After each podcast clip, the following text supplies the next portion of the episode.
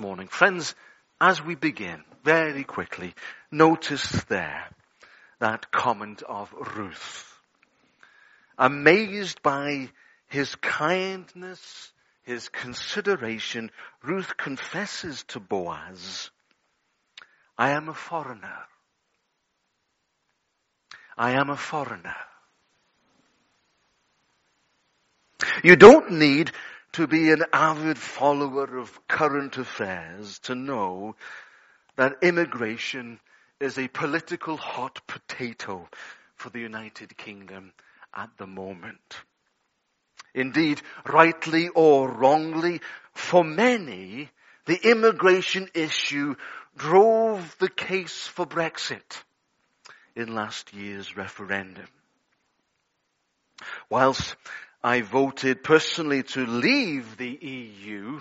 For me, the issue was more about our country's sovereignty than immigration. Personally, I have always recognized that our country has a responsibility to welcome migrants, especially those suffering the effects of war and famine and disease. Having said that, there is an aspect of the UK's all-inclusive and mutually tolerant approach to minority groups and people that troubled me. In favor of a anti-discriminatory policy, our country, I believe, has been guilty of throwing the baby out with the bathwater, so to speak. You see, in the name of equality, we have surrendered our Christian heritage, morals, and values and therefore as a nation, we have become increasingly pluralistic, increasingly syncretistic, increasingly universalistic. In short, my friends, we are no longer a Christian country. We are no longer a Christian country. Indeed, in some respects, the situation has been turned on its head.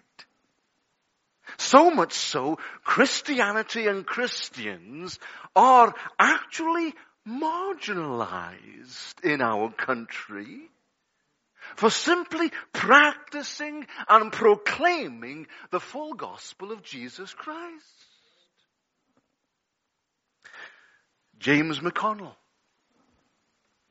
Michael Stockwell, Adrian Clarke, Michael Overd, and there are others. Names that you may not be familiar with.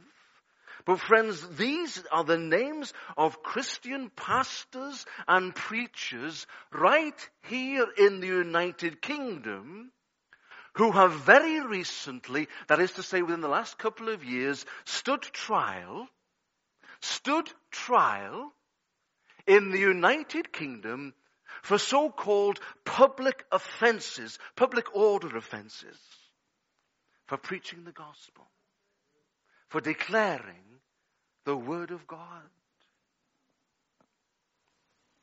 Preach Christ crucified these days and claim that Jesus is the only way to God and you're in danger of being branded a racist. Three thoughts. Firstly, foreign religions.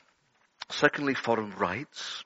Thirdly, foreign rewards. Ah, you're saying to yourselves, it's all very political tonight, Pastor. Perhaps. But one of the problems with our nation today is that the Christian church has taken a step back from politics when really we ought to have taken a step forward. Foreign religions.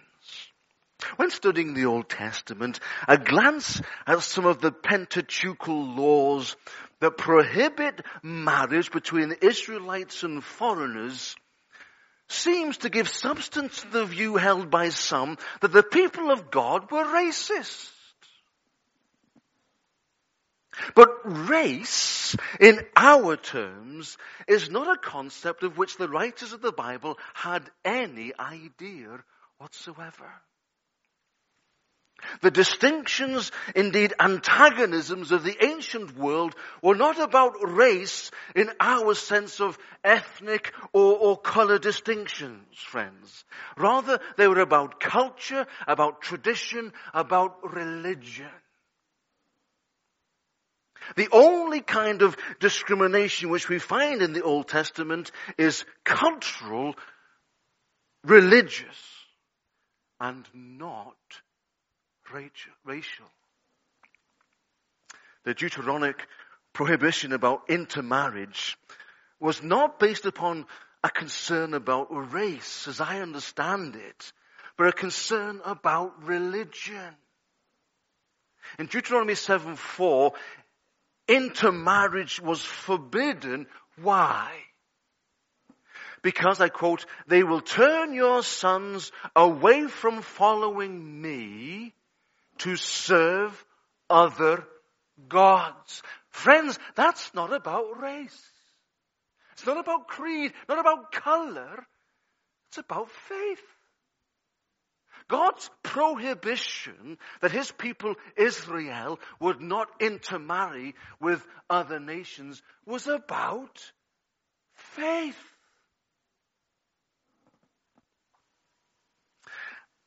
And we have in Ruth the foreigner from Moab.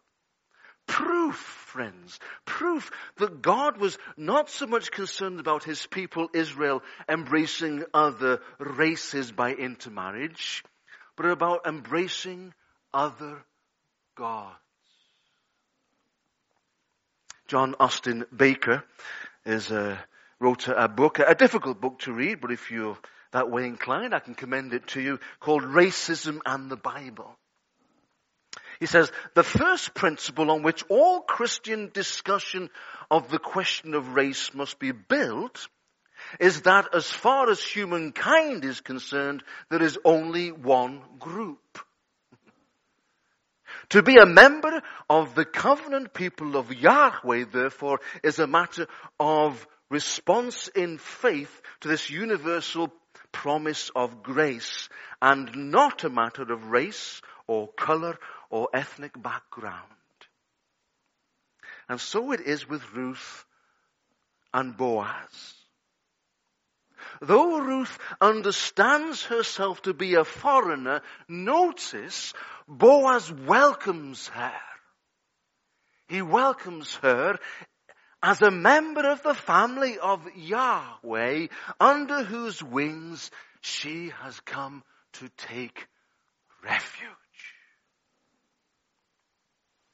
Similarly, my rejection of the false religions of my country's ethnic minority groups, whilst considered by many to be politically incorrect, does not make me a racist, though I'm branded thus by many.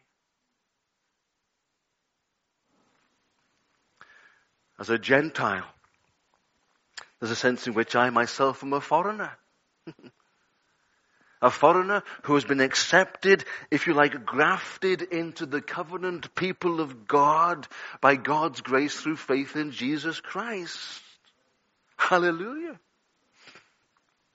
Whilst I am not prepared to embrace the false, the foreign gods, I long in Christ to embrace ethnic minority peoples, groups and neighbors. Just because I don't want the gods, small g, doesn't mean to say I don't want them.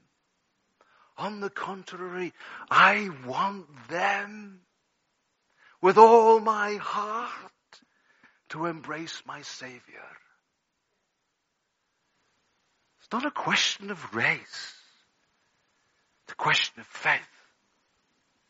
And if Jesus Christ is indeed the only way to God the Father, then I want all those of other ethnic minority groups to deny their false gods and embrace Jesus. For there is no other name under heaven given to men by which they must be saved. But hey, if the BBC picked up this recording tomorrow, can you imagine? I might not be with you next week or the week after. We jest. But I tell you, it's heading that way. And I reiterate therefore, for that recording's sake, and for those who might listen to it subsequently. Doug Atherton is not a racist.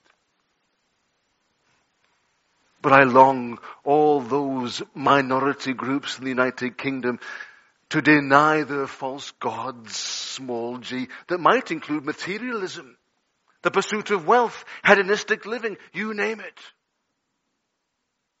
And embrace Jesus. My friends, that does not make me a racist.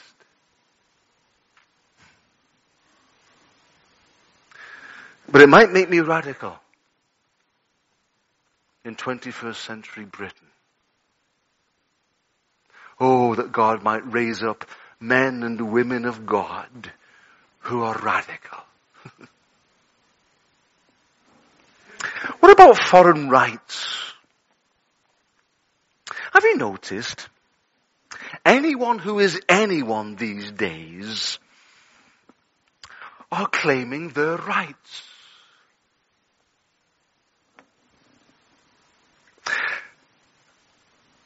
When we lived in Aberdare, Deb and I and the girls, we lived for some time in a flat. And the flat backed onto a car park. And inevitably therefore, from time to time, we'd have uh, young people playing football in the car park.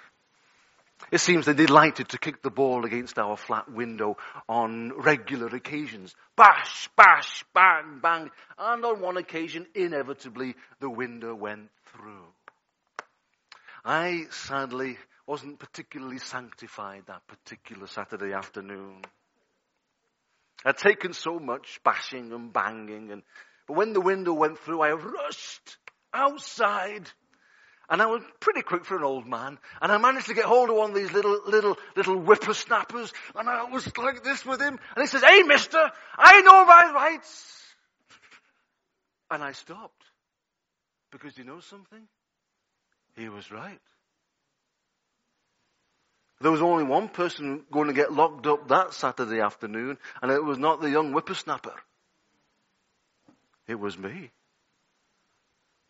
kids this high know their rights.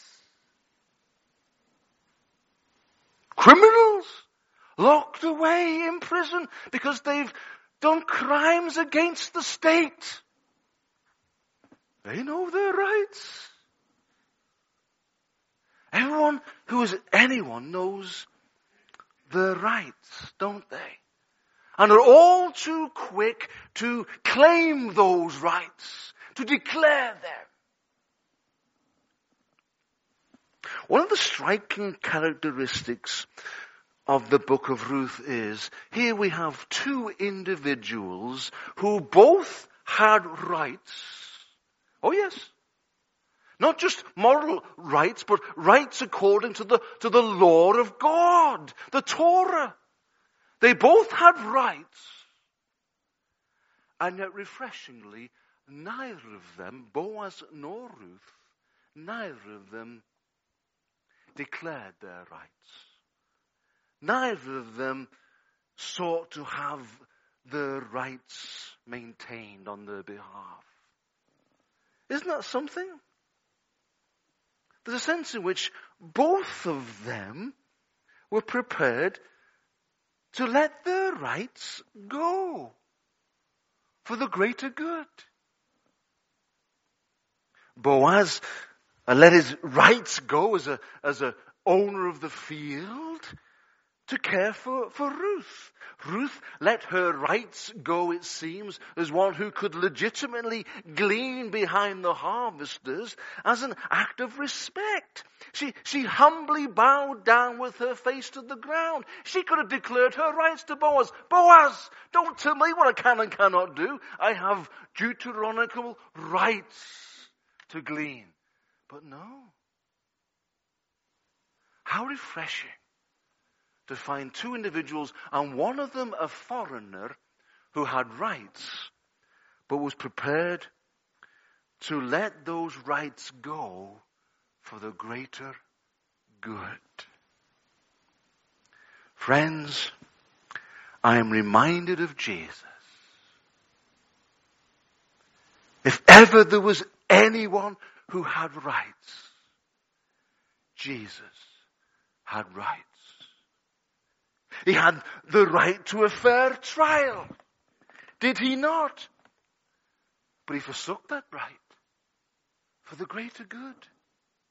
He had the rights to speak on his own, for his own defense, didn't he?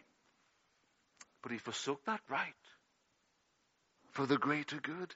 Jesus had the right as the Son of God to call down legions of angels and to remove him from that cross, didn't he? But he forsook that right for the greater good. Jesus had rights as the eternal Son of God and friends, he forsook all of his rights for the greater good. That good, the salvation of the world, the salvation of a miserable so and so like me. Oh, what a salvation this is. Jesus forsook his rights because he wanted to save me. Hallelujah. No wonder we praise Jesus. No wonder we lift up his name, and declare, declare his righteousness, his sovereignty, his wonder. If there was one person on this planet who had rights that should be, could have been upheld, it was Jesus. And he forsook his rights. How often do we become preoccupied with our rights? Even within the confines of the Christian church, oh pastor, I have my rights. True enough. But oh, that God would humble his people in these days. That we would be more concerned about the greater good, the advancement of the gospel, the salvation of souls, than clinging on to our rights. I tell you, our nation is in a terrible state. And much of it because people are declaring their rights. Minority groups again are becoming very vocal these days, haven't they? Declaring their rights. And it's led to a nation that's confused in all manner of ways without sense of direction. How wonderful Boaz and Ruth. They had their rights, but they surrendered their rights for the greater good. Surely, friends, this is the Christian life. Jesus said, if anyone would come after me, he must what? Deny himself, surrender his rights, take up his cross, and follow me. Ah, it cuts across us, doesn't it? Cuts across the flesh. Cuts across what Doug Atherton wants. Cuts across what Doug Atherton deserves. Cuts across all of that. I've got my rights. Jesus says, my child, I surrendered my rights for your salvation. If you want to come after me, Surrender your rights. humble yourself before the Lord. And the wonder is, those that do are lifted up by whom? By the Lord. Humble yourself before the Lord and He will lift you up. Oh, in this life, granted, you might get uh, the wrong, the, the, the, butt end of the joke all the time. You might get the uh, always misjudged and, and, and dealt with in, in irregular and difficult ways. But ultimately, payday one day, we'll be glad that we surrendered our rights for God's kingdom's sake.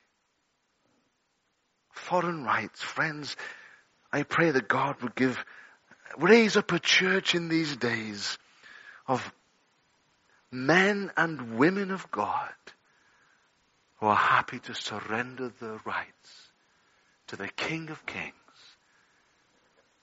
and to the Lord of Lords. But oh, our churches, they're full of Christian brothers and sisters, brethren, who are declaring their rights.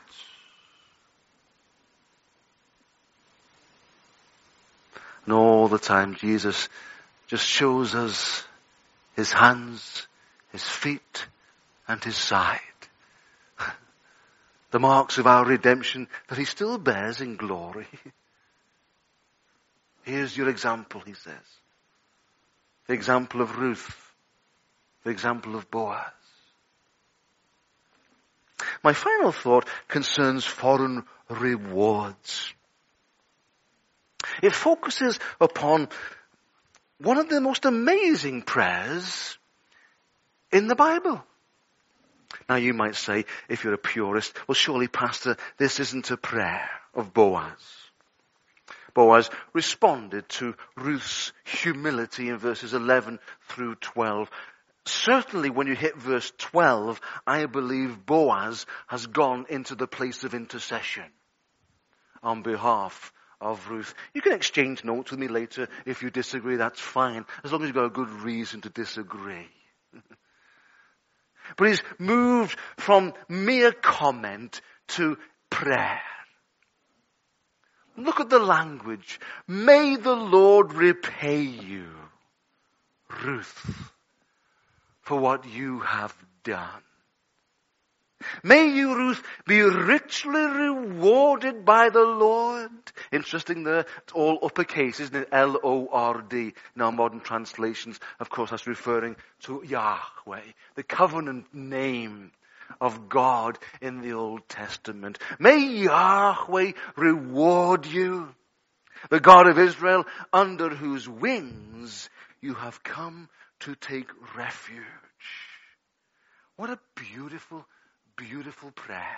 Friends, if you're going to pray for me tonight, you might not feel that way inclined. I grant you that's fair enough. You've heard me enough. That's fine. But if you're going to pray for me this week, would you not echo the, the prayer of Boaz for Ruth? For your pastor. It's a beautiful prayer, isn't it? May the Lord repay you the Revised Standard Version says, recompense you. Ruth, what you've done. May you be richly rewarded. The Revised Standard says, may you have full reward by the Lord. And here is the crux of the prayer. The God of Israel, might he, you come under his wings and there take refuge. Hallelujah. Oh friends, if I want, if I want to be anywhere tonight, I want to be finding refuge under the wings of a loving heavenly Father. Metaphorical language, I grant you, but a reality for those who are in Jesus. Living under the shadow of His wings. It's one of those Old Testament analogies that just causes my soul to jump with joy within me. Living under the refuge of His wings. We haven't the time really, but only if we did. It's a, ah, It's a motif, if you like, that we find throughout the Old Testament. The Song of Moses in Deuteronomy 32 verse 11 onwards uses the same imagery. Moses declares, like an eagle that stirs up its nest and hovers over its young, that spreads its wings to catch them and carries them on its pinions. The Lord alone led him. Hallelujah. What a beautiful picture. Similar pictures are drawn in the Psalms. God's wings described as a place of safety in Psalm 17 verse 8. The psalmist says, hide me in the shadow of your wings.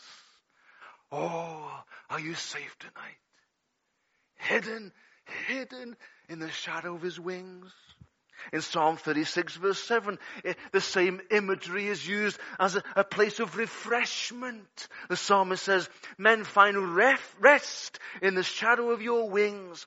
They feast in the abundance of your house. You give them drink from your river of delights. Are you refreshed tonight? Because you're living under the shadow of his wings. In Psalm 57 verse 1, the same analogy is used as a place of stillness in the storm. Boy, as a family, we've been buffeted by the storms of life these days. stillness in the storm. The psalmist says, have mercy on me, O God. Have mercy. For in you, my soul takes refuge. Notice soul. Our lives physically, mentally, emotionally are buffeted, but our soul takes refuge. I will take refuge in the shadow of your wings until the disaster has passed. Psalm 36 verse 7, the same analogy is used as a place of help and relaxation. The psalmist declares, because you are my help, I sing in the shadow of your wings. Psalm 91 verses 1 through 4, the same analogy is used as a place of hope when circumstances are otherwise full of fear. The psalmist declares, he who dwells in the shelter of the Most High will rest in the shadow of the Almighty. I will say of the Lord, He is my refuge and my fortress, my God in whom I trust. Surely he will save you from the, from the fowler's snare and from the deadly pestilence. He will cover you with feathers and under his wings you will find refuge. His faithfulness will be your shield, will be your rampart. Now I could go on. I could keep you here all night. Has the penny dropped yet? It's hard work up here, I tell you. Has the penny dropped yet? What a prayer. What a prayer of Boaz for Ruth. That she might live under the shadow of the wings of God. He's praying that she might know safety. He's praying that she might not be refreshed. He's praying that she might know stillness in the storm. He's praying that she might know help and relaxation. She's praying that she might know hope. Boy, oh boy, if you're going to say a prayer for me tonight, pray that I might live under the shadow of the wings of the Almighty. What a prayer. What a prayer. Living under the wings of the Almighty. Friends, we don't deserve it. We are foreigners. Any Jews amongst us didn't think so. You're a foreigner. Oh yes. You're a foreigner. I'm Welsh, you say. Equally so, but you're a foreigner. You're a foreigner. But hallelujah tonight because of Christ, because he did not claim his rights.